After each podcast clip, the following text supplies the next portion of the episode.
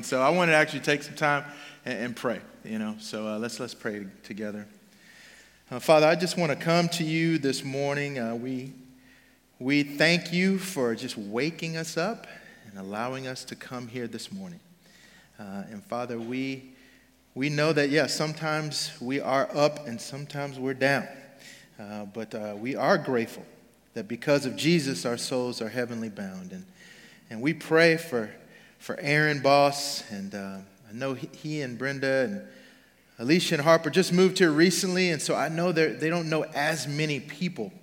But I just pray that the body can come together and, and really show them love for those that do know them to help them through this challenging time. And Nike as well. Uh, just I know her dad has been to worship services here, and um, it's really appreciated the fellowship. And so I, I just pray for Nike. We love her dearly, and um, uh, God, you tell us when one part of the body suffers, Father, we, we all suffer. We mourn together.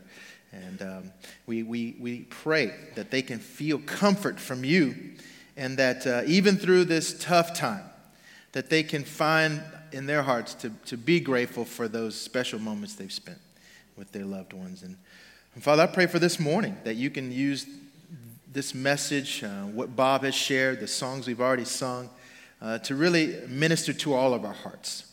And uh, we just express this to you in the name of Jesus. Amen.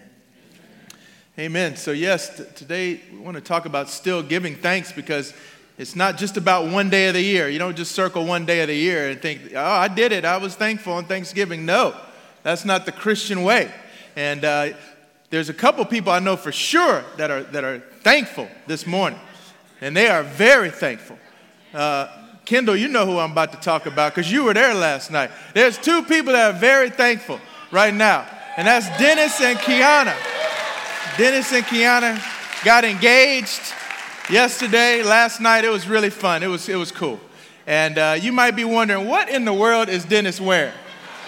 Is this Beauty and the Beast? I mean, what's going on around here? But uh, one of the first dates that they went on, they went to see Hamilton. And uh, exactly, you know what I'm saying? Brother was swinging for the fence early, you know what I'm saying? Actually, I think she might have. I think she might have taken him to see Hamilton. Fact check that later, but uh, so so here, my man Dennis, he, he he decides with the help of his compadres to memorize like one of the songs from Hamilton. There's a theater on the square, Marietta Square. He worked together with them. They let him use the space.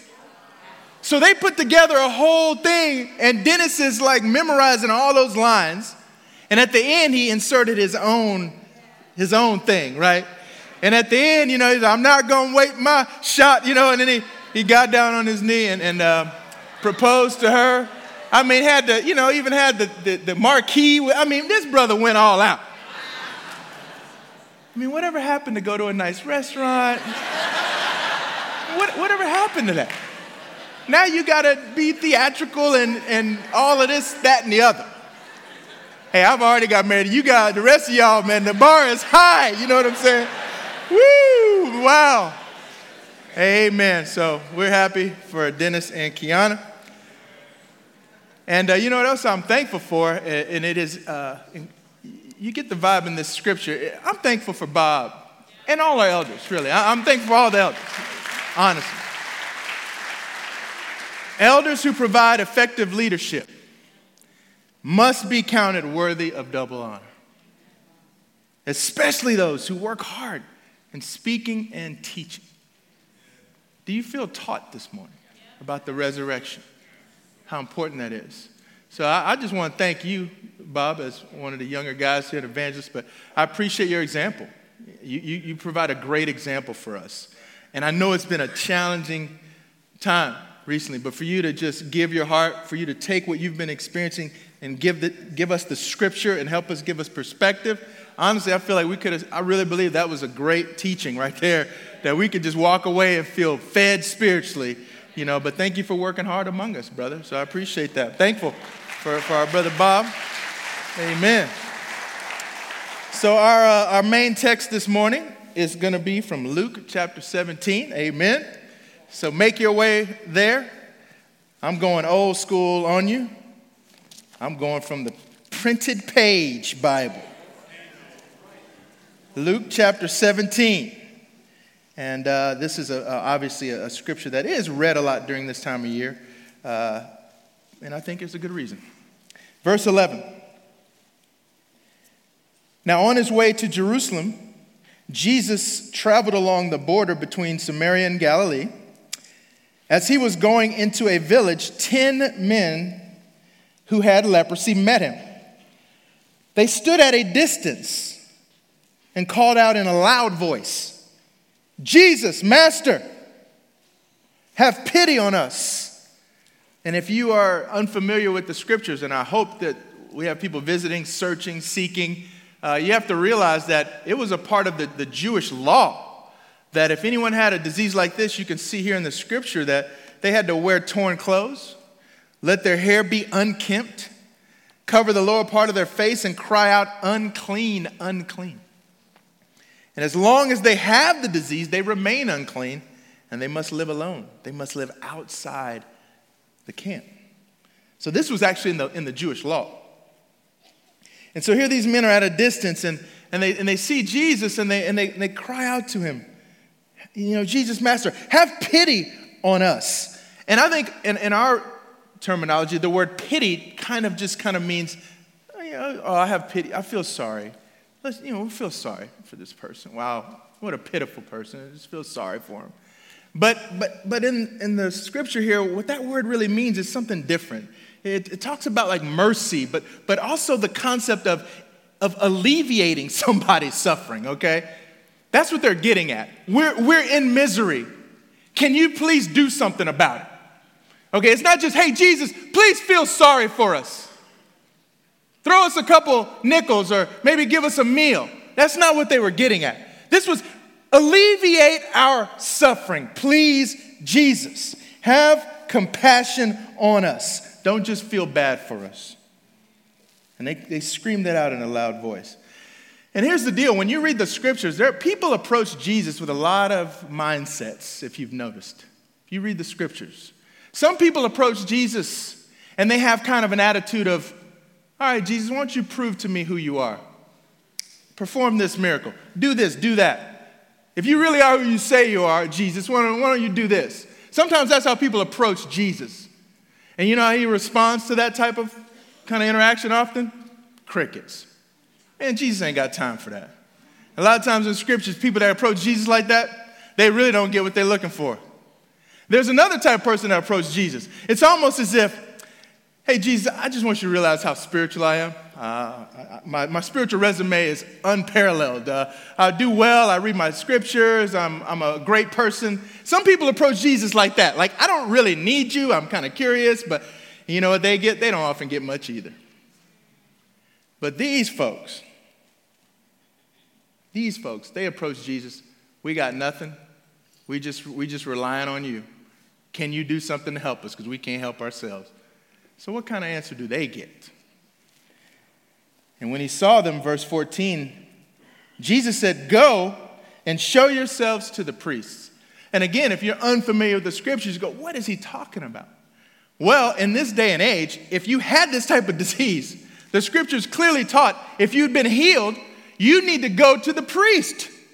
Because the priest has to perform some rituals over you, a ceremonial cleansing, so you can be integrated back into the family, okay?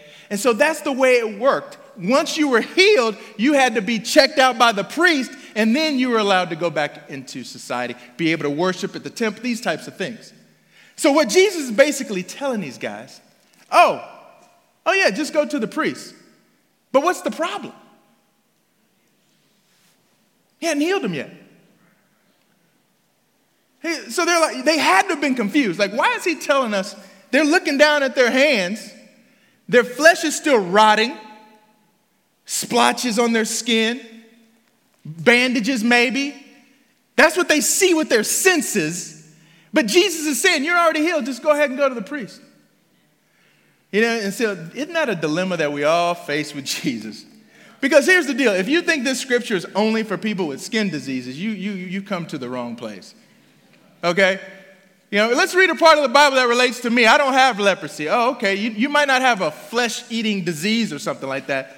But you know, we all struggle with sin. We all do. And it eats away at us. And it separates us from people. And really from, from God. And honestly, from ourselves. Sin even separates you from yourself because it, it, it makes you a person that you really weren't created to be the internal conflicts, to do the things you don't want to do, the consequences you suffer, the self hate, the separation, the hiding. You weren't meant to live that way, but that's what sin makes you do.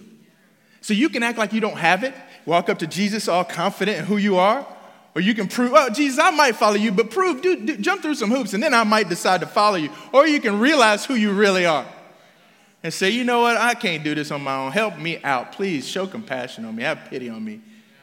But then at some point, Jesus might tell you to do something that doesn't sound like it makes sense. Right? This didn't make sense. But here's the deal. What did they call Jesus earlier when they, when they cried out in a loud voice? What did they say? Jesus what? Master. See, sometimes we say things, but we don't know if we really meet him, right? Because last time I checked, if somebody's your master, if they tell you to do something, you're supposed to do it. You're not supposed to sit there and ask a bunch of questions. You know, you're supposed, if the master tells you to do something, that's what you're supposed to do. So if they really considered him a master, and he says, well, go and show yourself to the priest, well, then they need to start walking. You know, so don't come to Jesus if you're not willing to do what he says. Luke 6 46, why do you call me Lord, Lord, if you're not going to do what I tell you to do? Jesus deals with that. So, so don't cry out, oh, Jesus, my Lord. He, he's my Lord, he, Master. And then he tells you, okay, well, live a pure life. Well, I don't know about all that. He must be talking about somebody else. no, he's talking to you, bruh. Right? Okay. So, in these great words of scripture that tell a lot in just a few words, right? And then it says, and as they went. So, what does that mean? They decided, Master said it, we going to the priest. I don't know why that man telling us to go to the priest. We still, hold up. Wow, you know, right? That must have been something like that. Like as they were going, maybe one of them noticed the other guy got healed. Wait, man, stuff's coming off your, whoa. Amazing, right? Incredible healing. But they had to take Jesus at his word first. And so do you and I. Even if our senses, it doesn't make sense to our senses. But one of them, right, when he saw he was healed, came back praising God in a loud voice. And he threw himself at Jesus' feet and thanked him. And he was a Samaritan. You know what I love about this? What does it say? He praised God in a what?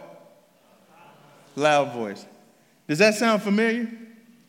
Because earlier, when he cried out, Jesus, Master, right? What does it say? He said that in a loud voice. Sometimes if you're going to cry out to God with a loud voice, when he takes care of you, where's sometimes we don't have that loud voice again. Right? We can cry out to Jesus, oh, please help me. If you could just help me through this one thing, I swear. I, and then he takes care of you. But then wait, where's the where's the loud voice afterwards? The loud voice of gratitude, the loud voice of thankfulness. Right? Where, where's that? Right? And some of us struggle with that. And if my wife were up here preaching, she'd say, Yeah, brother, you, you know, I, I struggle with expressiveness sometimes, right? I'm more of a laid back kind of guy. I'm not the most happy go lucky bumping around and kind of guy. Do you know what I mean? That's not my like natural temperament or whatever. So I actually I struggle to like be all expressive, like throwing himself at Jesus' feet, like in my flesh. I mean that, that's over the top, man. You don't have to do all that, bro. But some, right? But some people that's that's that's natural. So I, I feel this is a weakness of mine, right? Is to have that expressiveness, that loud. You can't just imply praise. You know, that's how some of us are. And some of you are you can relate what I'm saying.